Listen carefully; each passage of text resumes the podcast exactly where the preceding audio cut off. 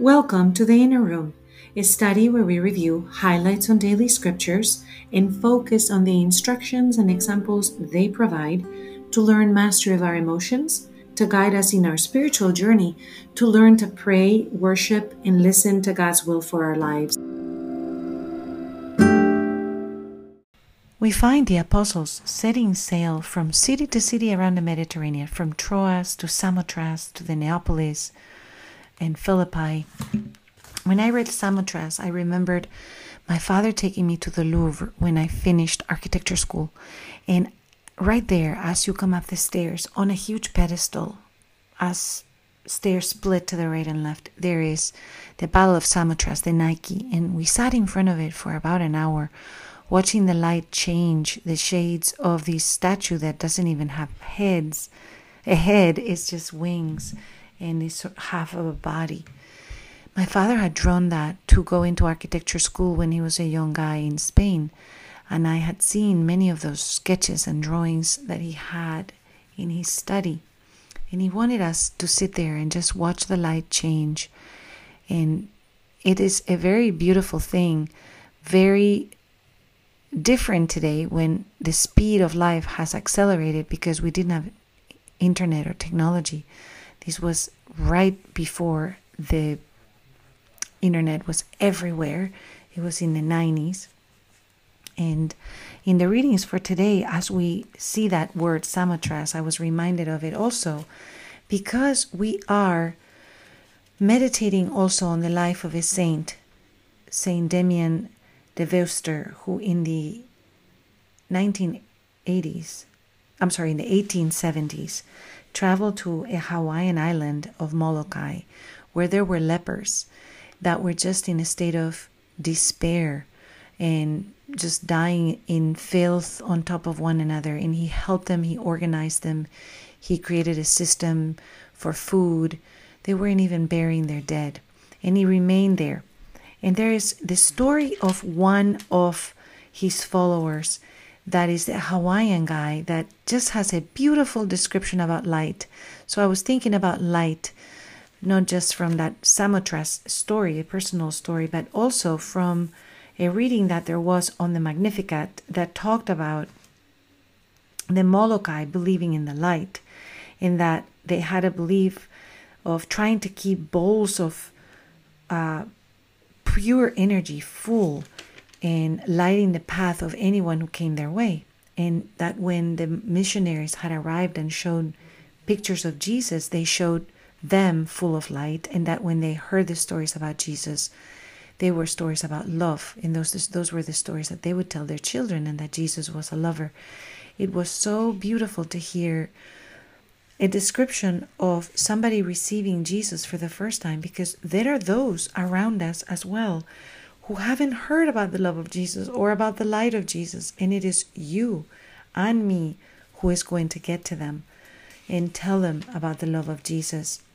In the Acts of the Apostles, chapter 16, we find a woman outside of the city of Thyatira. Her name is Lydia, and she is a wealthy businesswoman who deals in purple cloth. We know that's the cloth for royalty, and she is listening, and the Lord opens her heart to pay attention to Paul, who has gone outside of the city trying to figure out how to reach the people inside, how to tell them about the good news. That is again you and me. There is somebody in your midst that wants to hear about Jesus. Maybe it's a family member, maybe it's somebody in the neighborhood. But the Word of God wants to reach everywhere, just like in the story of the Hawaiian community and in the story of Paul and Lydia. Psalm 149, next to the last psalm, tells us that the Lord takes delight in his people. He delights in us and he wants to call us to come follow the word that he's given us. But he needs you and me to tell others that don't know so that they can also learn to pray his name, to sing praises, to know the stories, just like the Hawaiians heard it from Father Damien. In the story of Jesus today, of the Gospel of John, chapter 15, still, Jesus tells them that he's going to send the Spirit of truth, the advocate that is going to testify to Jesus, so that we may not fall away. Those of us who believe will have our, our faith enlivened, revived, blossoming when we share with others that Jesus is King, that Jesus is in our hearts, and that that love within our hearts is going to be shown by our actions, just like Father Damien showed those actions. He would have a donkey and would go from city to city telling stories, but also helping to start um, people on the path of following of following God. So we come to the throne together again and say, Father Almighty, you have sent people into our lives that have told us about you. We thank you for them.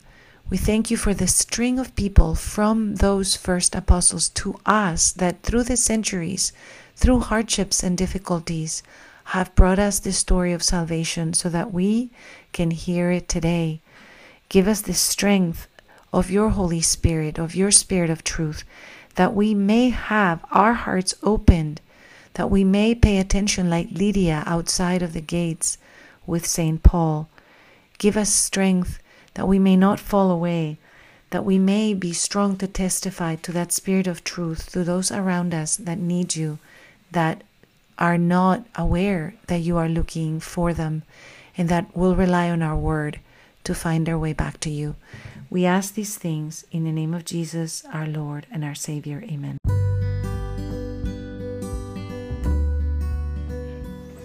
Hello, this is Sofia Fonseca de Niño, and I welcome you to this inner room. You can find us on Facebook, Twitter, and Instagram under the Inner Room Emotions in the Bible, and we would love to hear your questions, your ideas, or your comments. Thank you for joining us today.